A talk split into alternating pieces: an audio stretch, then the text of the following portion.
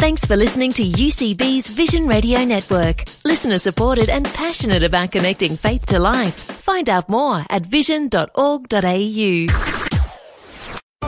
Saturday's Top 5. Well, we all do it from day to day, uh, from the day we're born to the day we die, and it's one of those things that we just don't think that much about, of course, unless we're missing out on it, like I did during the week with some sick kids at home. Sleep. According to Thomas Edison, it's a huge waste of time.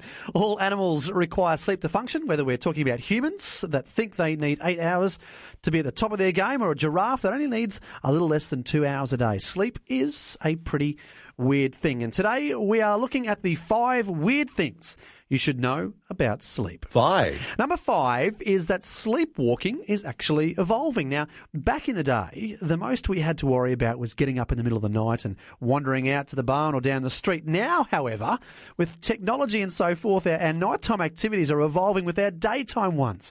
So not only are we sleepwalking, we're sleep texting, we're sleep emailing, and if you're one of my friends, you're sleep taking off your clothes and finding yourself in a bathtub. I'm not too sure uh, how that actually happened. But anyway, there's some bizarre correspondence from someone in the middle of the night that uh, they say they can't remember in the next day. There's a, probably a chance that they're telling the truth because they are now sleep emailing. Four. Number four, this one never worked for me. Uh, if you're having trouble sleeping, what do people tell you to count?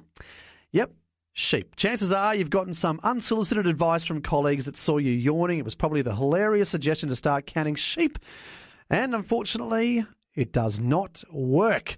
The idea of counting sheep to fall asleep is a pretty ancient one. It's thought to have its origins in actual sheep.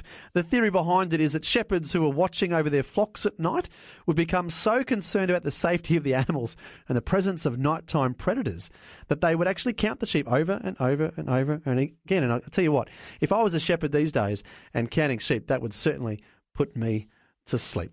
But it's only one of those things that's uh, stuck. Unfortunately, it's absolutely got nothing to do with uh, putting you to sleep these days. In fact, uh, it's going to occupy your mind with a monotonous task, is what's actually going to put you to, to sleep, I imagine. But uh, counting sheep, well, if you're a shepherd, it might actually be the thing to, to put you to sleep. Three. And number three is the dangers of sleep deprivation. Now, I don't know about you, but uh, back in the uni days, I pulled the old all nighter and spent the day, uh, the next day, that is, pretty cranky and waiting for the moment we could finally go to bed again.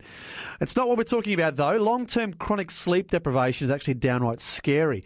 Uh, go a few days without sleep and you'll start suffering from hallucinations, high blood pressure, memory loss. On top of those, more short term effects like being irritable and depressed. Long time sleep deprivation, voluntary or involuntary, can lead to weight gain, random moments of losing consciousness, and even permanent damage to the immune system. There you go. So uh, we want to make sure that uh, we do actually get some uh, nap time. Two. We all know that smoke alarms and fire detectors are, are basic safety equipment, but you might not know just why they're so important. Our sense of smell stops influencing us. There's not much more than the distinctive and the smell of smoke. After all, it's that, that obvious that you be aware of a fire happening pretty quickly. However, our ability to react to smells changes when we're asleep.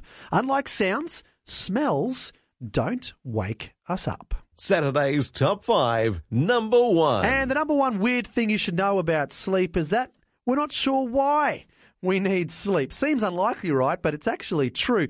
We're not all that much closer to discovering exactly why we have to sleep than uh, Aristotle was. There are certainly plenty of theories that can be pieced together, but there's no confirmed big picture of why we sleep. Much of the problem comes from the fact that sleep just isn't practical. Sleep is considered a primal need that our bodies get pretty vocal about when they're missing it. We get hungry when we don't eat, thirsty when we don't drink, and tired when we don't sleep. But what does sleep actually do for us, aside from make us not tired? It's an interesting thought, isn't it? Saturday's Top 5. Actually, one of the most recent theories states that uh, while we sleep, the flow of fluid around our brains increases. This literally performs a physical cleanup of all the debris left behind the day's thoughts.